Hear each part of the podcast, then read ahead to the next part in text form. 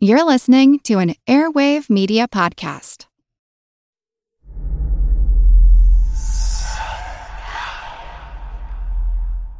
Hey, y'all, spooky season is here. And if you're looking for a show to whet your appetite for a little haunted history, then I'd like to invite you to check out Southern Gothic, a chart topping history podcast that explores some of the most infamous legends, folklore, ghost stories, and hauntings of the American South. We've covered all sorts of stuff from the Bell Witch of Tennessee to the disappearance of the Confederate submarine, the H.L. Hunley. Not to mention our deep dives into the local lore of some of America's oldest and most haunted cities, like New Orleans, Charleston, and St. Augustine. So, if you're ready for a little good old fashioned Halloween storytelling with a commitment to quality historical research, then be sure to check out Southern Gothic today. It's available now on all your favorite podcast apps.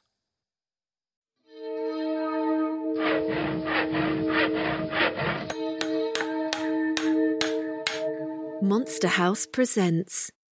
Monster Talk's a proud member of the Airwave Media Podcast Network, home of such shows as the Daily Meditation Podcast, I Know What Scares You, and When Things Go Wrong. If you'd like to advertise on this show, contact sales at advertisecast.com. It's actually quite unlike anything we've ever seen before. A giant, hairy creature, part ape, part man. In Loch Ness, a 24 mile long bottomless lake in the highlands of Scotland. It's a creature known as the Loch Ness Monster.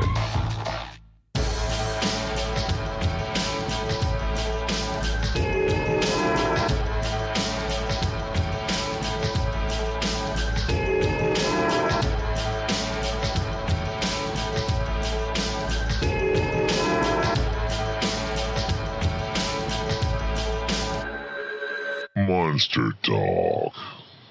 Welcome to Monster Talk, the science show about monsters. I'm Blake Smith. And I'm Karen Stollznow. Way back in episode 12, you can check the show notes for a link. We talked to author Greg Long, whose book, The Making of Bigfoot, lays out perhaps the best case for why the figure at the center of the Patterson Gimlin film is probably not a cryptid. I'm not talking about him sharing the claim that Bob Hieronymus is the guy in the suit, and I'm not talking about the claim that costumer Philip Morris made the suit. Those are all very questionable claims, and there's no smoking gun evidence that either is true, even if you find them plausible. But what Long does make clear, and well evidenced, is a case that Patterson was the kind of person with both the means and the motive to fraudulently create a Bigfoot film. It's far easier for me to believe that this is a hoax than to believe that Patterson Gimlin set out to look for this elusive creature, and on the very first effort, they captured the only really good footage of the beast ever taken. But there's a lot more to this story, and I'm writing that all up and I'm doing research on it, and I decided to share some of what I've done with Karen and with you, although you'll have to wait for the two or three fully polished projects that I hope to come out of this work. But for now, I'm pulling back the curtain a little bit so you can see some of the kind of research that I enjoy digging into when we're not doing the show. Now, this all sprung from discovering that the BBC made a documentary called Bigfoot America's Abominable Snowman, and then finding out that Roger Patterson had paired that British documentary up with his Bigfoot footage, and then he took it on tour in the Pacific Northwest. When I became aware of this, I realized that nobody seemed to have done any work documenting when and where he showed the movie. So I'm not completely finished with this research, but I've found a lot of data about it. And now I can say with some confidence that there were more than 30 advertised showings of that movie in 1969. Now, we can't know how many actually took place from the ads, but I did find one extraordinarily snarky review of sorts. It, it kind of goes to show you that before we all had social media platforms to kvetch about things, some of that snark did actually make it into the newspapers. Check this out. From the Sanders County Ledger in Thompson Falls, Montana, 13th March 1969. Headline Columbia Falls was fortunate. The Hungry Horse News expressed editorial disappointment last week because, after much advertising, the motion picture Bigfoot North America's Abominable Snowman was not shown as scheduled in Columbia Falls. Columbia Falls residents should consider themselves lucky that they did not waste their money on that movie. Numerous complaints were voiced by Thompson Falls residents who attended the showing in the multipurpose room here local residents generally considered it a waste of their time and money. It should be pointed out that Mr. and Mrs. Harold Jensen were offered the first opportunity to book Bigfoot into their Rex Theater, but they refused because they felt it did not meet the high standards of entertainment which they seek for patrons of their palace of enlightenment and amusement. The Jensens had shown the movie in their Strand Theater in Superior earlier, and on the basis of that refused to book it in the Rex. Once was enough. A lesson can be learned from that. If a movie is legitimate and worthwhile viewing, more than likely it will be booked into an established theater such as the Rex. Only those shows that seek to fraud or do not offer adequate entertainment will find it necessary to show elsewhere. Thanks to Harold and Helen Jensen for rejecting Bigfoot and not enticing more people to see it by booking it into the Rex. We're glad, too, that the Ledger had no part in advertising this affair. While some Columbia Falls residents may have been disappointed at first at the movie's failure to show there, in the long run, they should be glad. Ouch. I seriously doubt I would have agreed with that review at the time. I may not believe Bigfoot is real, but I still love this topic. And if the iconography that's derived from the Patterson Gimlin film is any indication, so does most of America. And for our patrons, I confess that this particular project has been what stymied my bonus series, Big Footage. So I do plan to get back to doing those big footage episodes again when this is finalized. I've still been watching Bigfoot shows and making notes, but it's time to dust that off and get my reviews out because I really enjoyed that. Well, enough of that. Here's my conversation with Karen about my project and my findings so far. I hope you enjoy it. Monster Talk. Great. Welcome to Monster Talk, me. Welcome to the show, Blake. Good Hey. to have you back. Yeah, it's good to be back. So, yeah, I, this is a fun week. Uh, I've been a lot of uh, research I've been working on is kind of coming together now, finally, and I thought I would share oh, a little bit with that you. feeling. Yeah, well, I know you've been working on something, doing something related to the Patterson Gimlin film. So, can you tell us a little bit about this new project? It's not not entirely new. It's not new. What it, it actually started, I think, a little bit after I did a a thing with uh, Adventures in Poor Taste. We I did a video thing where I talked to Steve Bissette uh, about this book that he put out. Now, Steve Bissette, you might know as a comic book artist, he did uh, a really famous run on Swamp Thing, for example. But he's also really into cryptids and monsters, and he did this book called Cryptid Cinema, which is I have to say, out of all my monster books, it is one of my favorite books. Not just because of the content, which is good, but because right up your alley. it, it's the way it's laid out. It's laid out like a 1970s monster magazine. So it's Oh, just cool. full of cool monstery stuff, and it, it's very much like the kind of stuff that I would sneak off to the magazine stand and look at when my parents took us to the drugstore or whatever. You know, I wasn't And still supposed do. to. Oh. I don't have to sneak as much now that I, I'm old, but uh, yeah, yeah. But it's really cool. Anyway, I talked to him, and we were discussing the fact that um, the Patterson Gimlin film is pretty famous Pretty famous. that gap between the time that it was shot and the time that it first starts showing up in movies and documentaries, there's like Hmm. what happened in between. And uh, I've so, been what are we talking that. about there? So, it, this was recorded in 1967, That's right. and then kind of what came into the public awareness about in the 70s. Yeah, mid-70s? about, about mid 75 is I think when most people would really start to know it. Uh, and that's because it showed up in a documentary called The Mysterious Monsters. And Right, uh, so that's quite got a lost weekend. Yeah, between. well, yeah. Well, so uh, we know that Patterson was promoting it. I mean, th- to really understand this film, you have to read a lot of resources. Uh, one, I think, really Mm. important one uh, goes back to oh my gosh, like in our first year of Monster Talk, uh, the making of Bigfoot. The Inside Mm-hmm. Story by Greg Long. Fascinating book. This is this book is famous because it pulled together a ton of stuff, but most people only know it because this is where they first heard about the idea that Bob Hieronymus might have been the guy in the suit, and that um, that the suit was bought off the rack. Uh, you know, Right. kind of, f- f- and it's like Nordstrom, yeah. yeah, well, it just is. It's just it's it's questionable, right? So, uh, but but the book also contains tons of interviews and data, and it, it tells an interesting story about how Roger Patterson worked with Ivan T. Sanderson and John Napier to get a BBC documentary put together, and Okay. that ended up being called. Uh, Bigfoot, America's Abominable Snowman.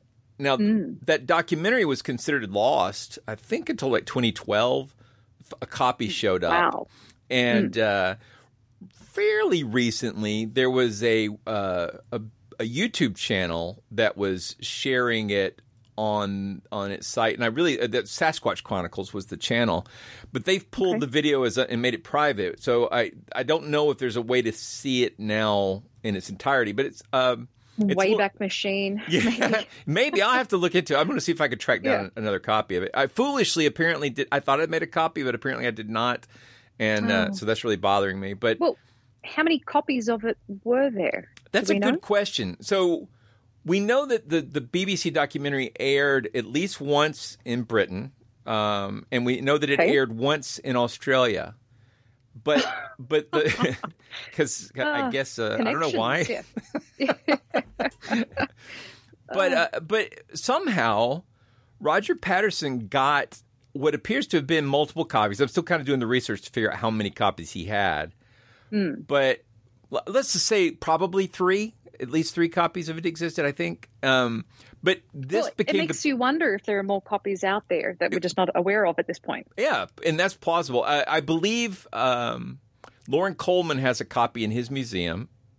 And and then again, this uh, Of course he does. Big Sasquatch Chronicles has a copy. So, and I, and I don't know. I mean, the the BBC technically probably owns the copyright, but I Hmm. can't imagine that they're hunting down, trying to stop people from sharing it at the same Hmm. time not making it available. Although that is the way people do nowadays. I mean, I, you know, but it is it is a fairly important documentary uh, historically. Because of that that role that it played here, which we'll get into in just a sec. Well, like I say, it showed on the British TV and it showed in Australian TV, but I don't believe it was ever aired in the United States. not here. Right. Except that what Roger Patterson. let- Let's back up a minute and say, okay, as skeptics, I, I personally don't believe that Roger Patterson went out into the woods with Bob Gimlin and randomly came across a Bigfoot and shot footage of it. I don't believe that happened mm-hmm. for a lot of reasons, and it's not just be- it's not because I just doubt that that's a Bigfoot in the in the image, but it's because what was going on in Roger Patterson's life at the time. What was he trying to accomplish? He he had mm-hmm. been mm-hmm. fascinated with Bigfoot for almost ten years. I think he got into it at like fifty nine, and uh, he wanted to make a Bigfoot movie. He really mm-hmm. did, and so I think the best interpretation of what the Patterson Gimlin film is is he went, he got his suit together, he went out in the woods, he shot this footage that he basically wanted to use as what they would call a sizzle reel to help get funding to make an actual movie. And he had a movie in ah. mind, right? So mm-hmm. he, he wanted the movie to be about Bigfoot trackers going into the woods looking for mm-hmm. Bigfoot and along the way telling famous Bigfoot stories like uh, the Ape Canyon story. And uh, great, great premise. it is, in fact, Maybe he just got really lucky. well, yeah. So he's the one guy who wanted to go see Bigfoot, got his camera together, and the first time out takes the best footage ever. That's pretty amazing. Uh, but he, so I'm The, that the iconic footage. that iconic footage, and it's really, I mean, there's such a story to tell here, more than we can fit into this episode. This is what I would call research in progress. Uh, Sure, yeah. But, but I like I, that. did make a big breakthrough a few weeks ago. That's why I'm excited about this. It- which- Yeah, I want to hear all about this. so, first of all, uh, just so keep in mind, Patterson, uh, again, if he wanted to do this as a sizzle reel, he's taking it Mm-hmm. down to Los Angeles and going around Hollywood and talking to people about trying to get it. funding. Exactly. And he had actually, there are s- production stills from his work where he's got Bob Gimlin dressed out as a Native American tracker on horseback. I mean, it's pretty obvious they were trying to make a movie movie, not a Right. uh, nature fi- like it, it this was not organically found bigfoot footage this was part of a bigger No. project right Yeah. and Lo- long i think makes that very clear i think if you look at the dates and everything it makes it pretty clear this was not a random thing uh, you know, there's lots of reasons. I think you can look back at hundreds of episodes of, of this show and figure out why we're skeptical of this. But but yeah, yeah. But what's the interesting trail is there. In, in fact, what what happens though is in the process of trying to get this movie funded, he meets somebody. Uh, I think a guy named Olson from Sunn Classic Pictures. Sunn Classic is famous for doing things like uh, The Hunt for Noah's Ark, these sort of um, very Christian oriented, G rated uh, independent films. And their whole business is what they call four walling, where they, they make their movie and then they rent theaters and then they get to collect all the ticket sales. So they pay a flat fee for the rental and then everything they make over that becomes their profit, right? Right. Okay. So this is kind of like an early reality TV, in a sense, documentary style. It, it's it's very uh, seat of your pants. I mean, if you think about people who were doing business this way, uh, you got Sunn Classic doing a lot of uh, Christian oriented and uh, that G rated footage. I believe the, uh, maybe even like the first Benji movies might have been indie and done this four walling way. But um, Really? yeah, it, it was interesting. it- a lot of pornos were done this way because it was Hmm. you didn't have to deal with uh, copyright and registration, dealing with distributors, you know, getting a cut and everything. And I think Uh-huh. Right. the idea of four walling probably appealed to Patterson because it cut out all the middlemen, right? Mm-hmm. So uh, any money you make is the money you make. And I know he was working with his brother-in-law Al DeAtley, who had a lot more money than he did Okay. and uh, might have been how he got the suit put together funding wise.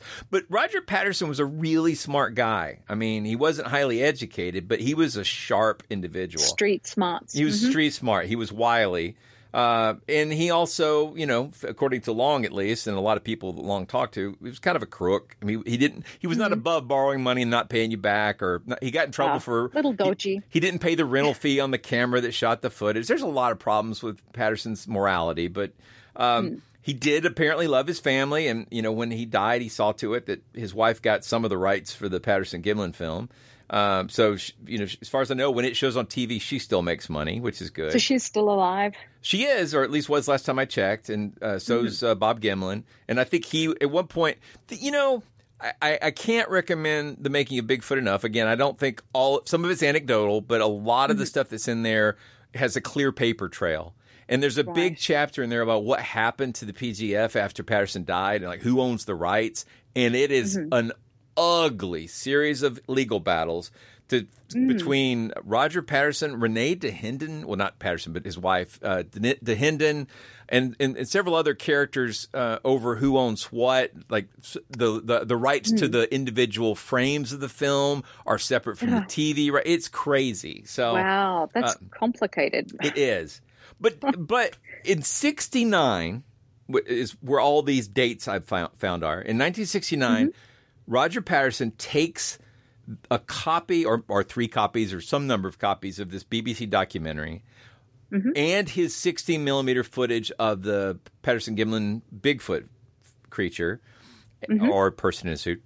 And, Yeah, and he, yeah. he starts four walling it all over the place, right? So it, I have tracked it down to six states now.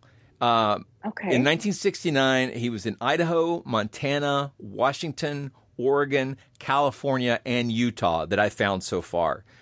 So, right. Interesting. and the the angle I took on this was I, you know, in a lot of these places that they're they're doing these are in uh, like high school auditoriums or um, little independent theaters in various communities around the Pacific Northwest, and there's not a big paper trail for that. But I got to thinking. Well, maybe, you know, in order to do a four wall, you've got to do advertising because you need to pre sell enough tickets to justify that you've got the rental cost for the, the place you're taking. Would this be something that he would have been doing, or it would have been one of these companies that would have been helping? no companies. This is them doing it independently. I, my understanding is after talking with Sunn Classic, they realized they could do it themselves, and so uh, I see they. I know at They least did. at least Patterson and DeAtley. So they did. They booked all over the place, and it's in all kind. I've got the Orpheum Theater.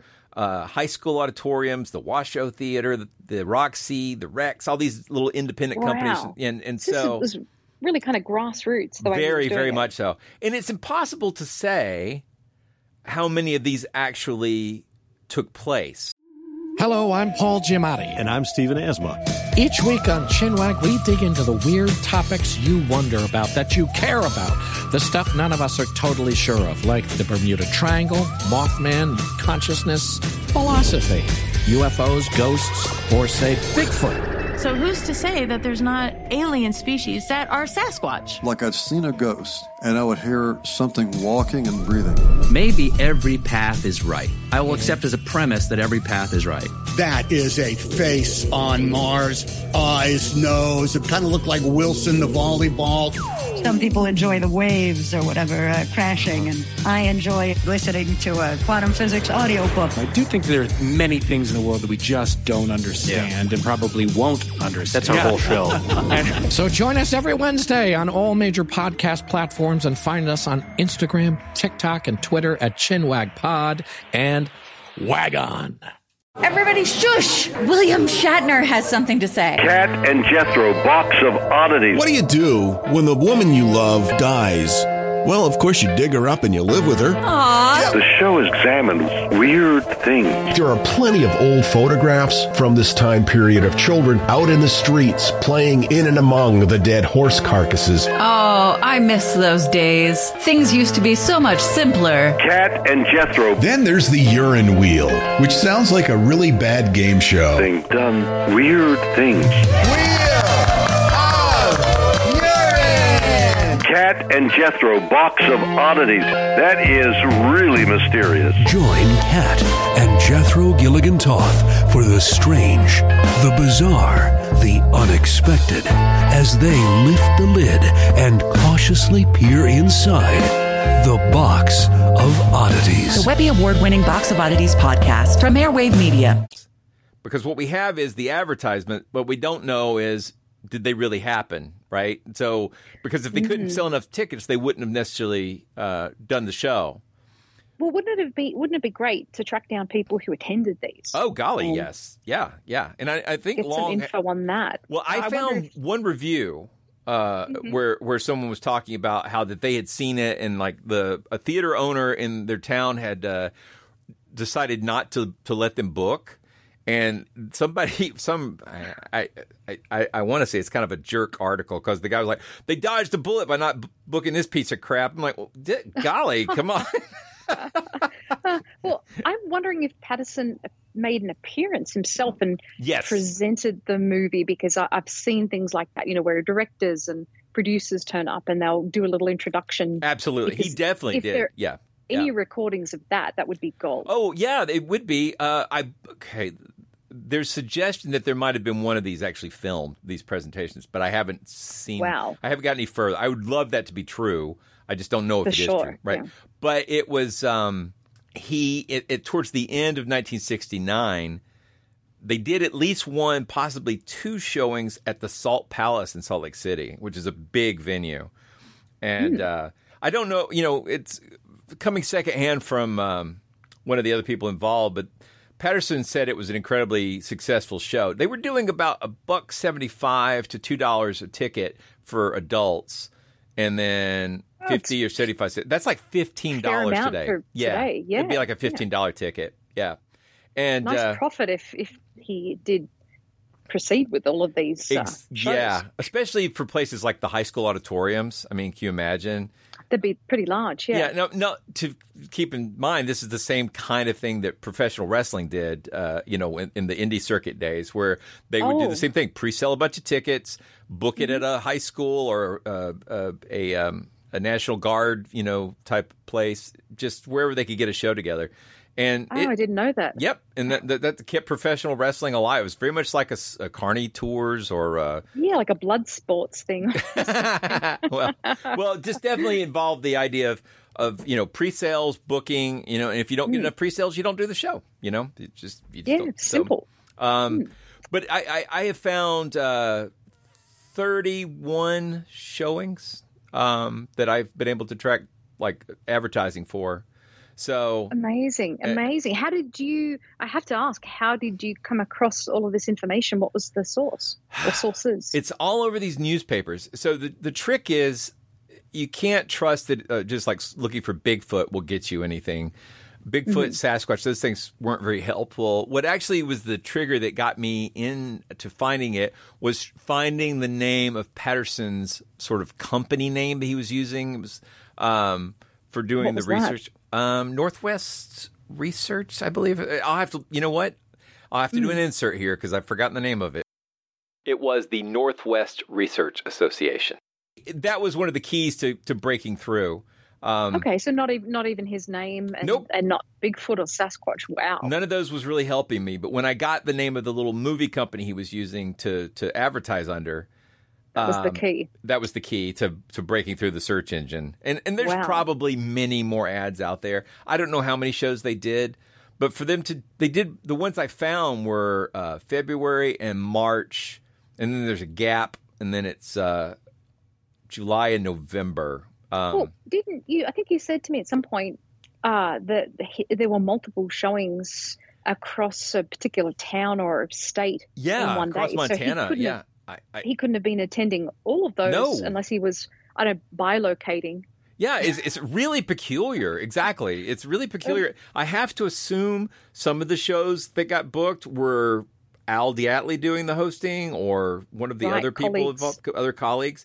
They weren't alone. He had friends and colleagues. And I mean, you could see the people coming out for the money once he passed.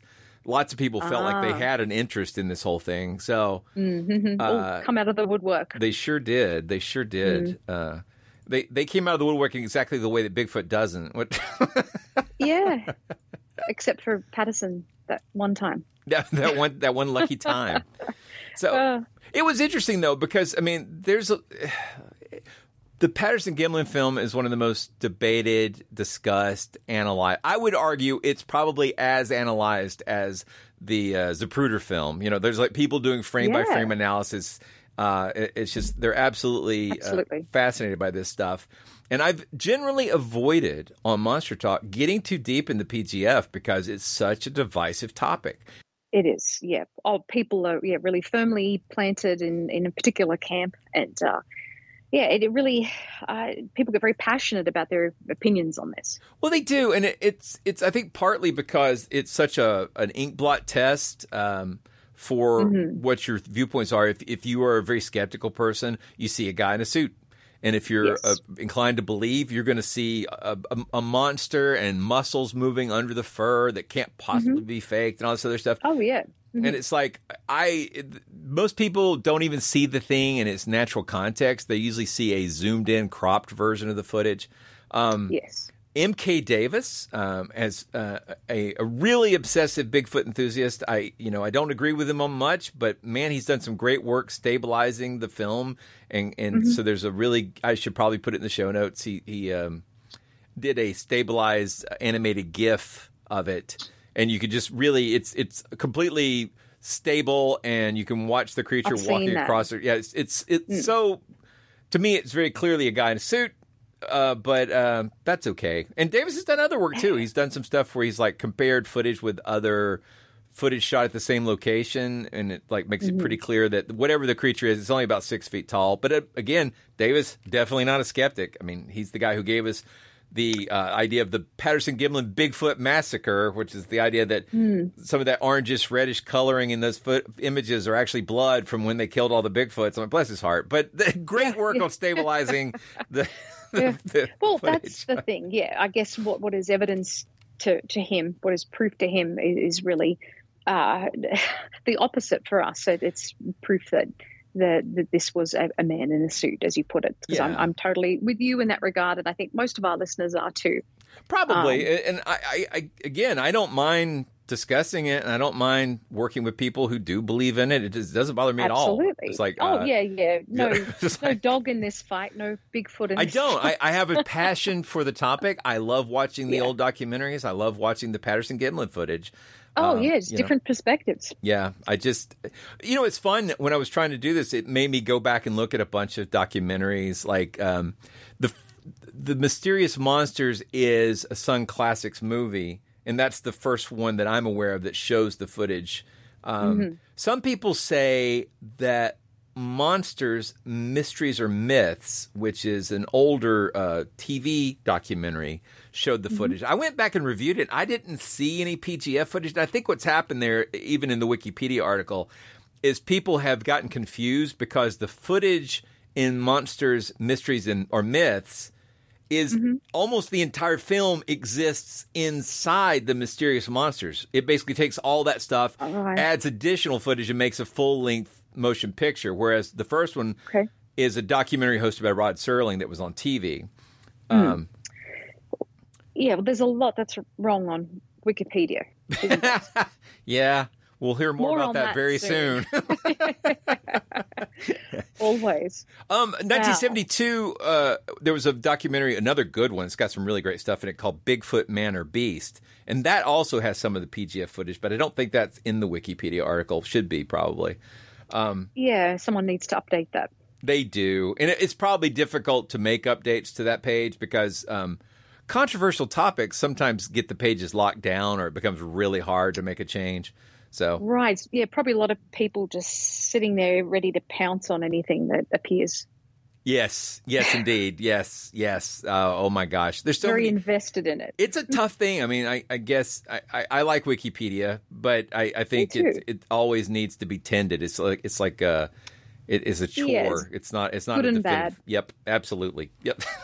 it's, a, it's a good start. But I'm really impressed with this work that you've done, and I think it's exciting that this is ongoing. And I think you're going to uncover a lot more, and you, we can revisit this topic too. Yeah, I, I plan to do a couple things with it. Um, first of all, Steve Bissette's doing a follow up to Cryptid Cinema and asked if I'd be willing to write up my findings. And so I'm going to make one version of it for that. And then Great. I think there's a really interesting story about how the BBC documentary came to be and how Mhm. important it was for, uh, I guess, the popularization of Bigfoot because Sure. it kept Patterson solvent. You know, I mean, it it, it was important, and and I think there's an article I'm gonna how the British invented Bigfoot is maybe uh, something along those lines. I might do for the British skeptics. Yeah, interesting. Well, yeah, the PGF is the gift that keeps on giving to us to it's the animated gift that keeps on giving. even yeah, posthumously, but his, his wife, and yeah, it, it really is. It's uh, just such a heavily debated topic, but I think that um, you know we really learn a lot about the topic and ourselves uh, in delving into this. We do, and I think if you look at, I think it's frame 352 is like that famous scene of the Bigfoot looking back at the camera, and Mhm, yep. that The- the that has, one. it has literally become an icon. It's quite quite literally. I see it everywhere. I That is Bigfoot. it is Bigfoot. It is it is used in advertising. I've got you know numerous variations of it. If I've got a Bigfoot bottle opener, air fresheners, they all show basically the same thing. Bigfoot Mhm, mhm. stepping out, you know, uh, right hand behind, left hand out, looking back. yeah, You know, action movement. yeah. The only it's funny like all those details are there, but they often in these recreations they usually remove the pendulous breasts. Uh, and I, I'll be honest, I even as a, a young teenage boy, I never really realized it was a female until I got into the internet, and everybody's like, "Well, the pendulous breasts." I'm like, "Really?" well, I never really noticed that myself until I went to Willow Creek and was just chatting with one of the staff members there, and she pointed that out and said, "Oh, you know that uh, the Patterson Gimlin Bigfoot's a, a woman, a female, well, woman, female, Mhm. Patty." And uh, I did not know that until that point. Well, it gets So- funnier because they they call um they call that creature Patty, Yeah. Oh, yeah. but I just, but but- that. I don't know if but- you heard. But Roger Patterson's wife is also named Patty. And Greg Long, who wrote the. Bigfoot book debunking a lot of this stuff, his wife's name, Mhm. Patty. Oh, the plot thickens. Anyway, Oh, well, thank you so much for all the, the research that you're doing. And yeah, I think this is just going to be something you're going to have to keep coming back to. Uh, and, and there'll be more information, more angles that will just keep cropping up. So we'll have to revisit this. yeah, I think so. And uh, but I, I am excited because, uh, like I say, big breakthrough here. Lots and lots of dates now, and uh, I've got a much clearer picture of what was going on. Uh, I don't know if this is like like hugely insightful, but I really think it's neat to be able to say it went to a lot of places. It was in a lot of states. There were people out there Yeah. who saw this thing, you know. And what what must they have On thought? West Coast. Yeah, on the west coast of Pacific Northwest, there were there were people Mm-hmm. in their communities who were being told Bigfoot stories and got to go see a documentary and hear a guy who said he saw Mm-hmm. it and get to see the footage that he claims is the footage. And it it's not the stabilized version. It's super jumpy. It looks like uh, an action movie, you know, like a first person type thing. It's Like the it's Blair Witch. like the Blair Witch. It's super shaky. So uh, Yeah. I appreciate uh, Davis stabilizing it, but I think if you Mm-hmm. stabilize the Blair Witch, it wouldn't be as scary. And if you stabilize Bigfoot, it's not as That was the mysterious. point. Yep, exactly. I bingo. I Yeah. think yeah, you're onto something there. Yeah. Uh, well, so so fascinating. Well, we'll be back real soon with more of Mm-hmm. what we've been working on. We will. There's always something going on. It's exciting. Monster Talk. You've been listening to Monster Talk, the science show about monsters. I'm Blake Smith. And I'm Karen Stollznow. You've been listening to a recap of my current Patterson Gimlin footage research project. Uh, when any of the formal outcomes of this work are published, I will share the links right here on Monster Talk. I'm hoping that this leads to a more detailed and nuanced understanding of the cultural footprint of this legendary beast. We hope you've enjoyed this episode of Monster Talk. Each episode, we strive to bring you the very best in monster related content with a focus on bringing scientific skepticism into the conversation. If you enjoy Monster Talk, we now have a variety of ways to support the show, all with convenient links at monstertalk.org forward slash support. That's monstertalk.org forward slash support. We have links there to our Patreon page as well as a donation button. Another great way to support the show is to buy books from our Amazon Monster Talk wish list, which directly helps us with our research.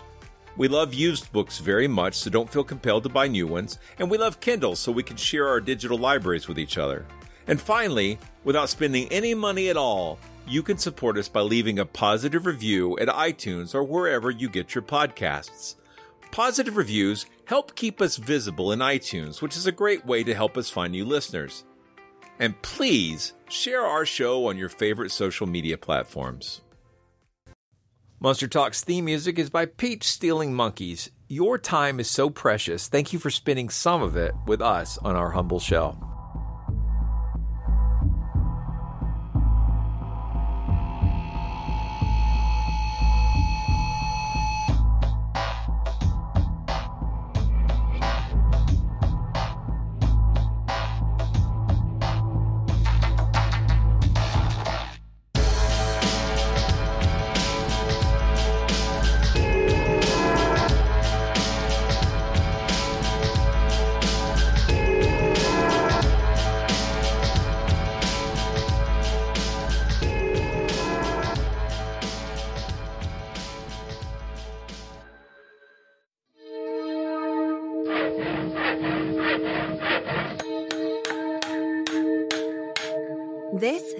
Monster House presentation.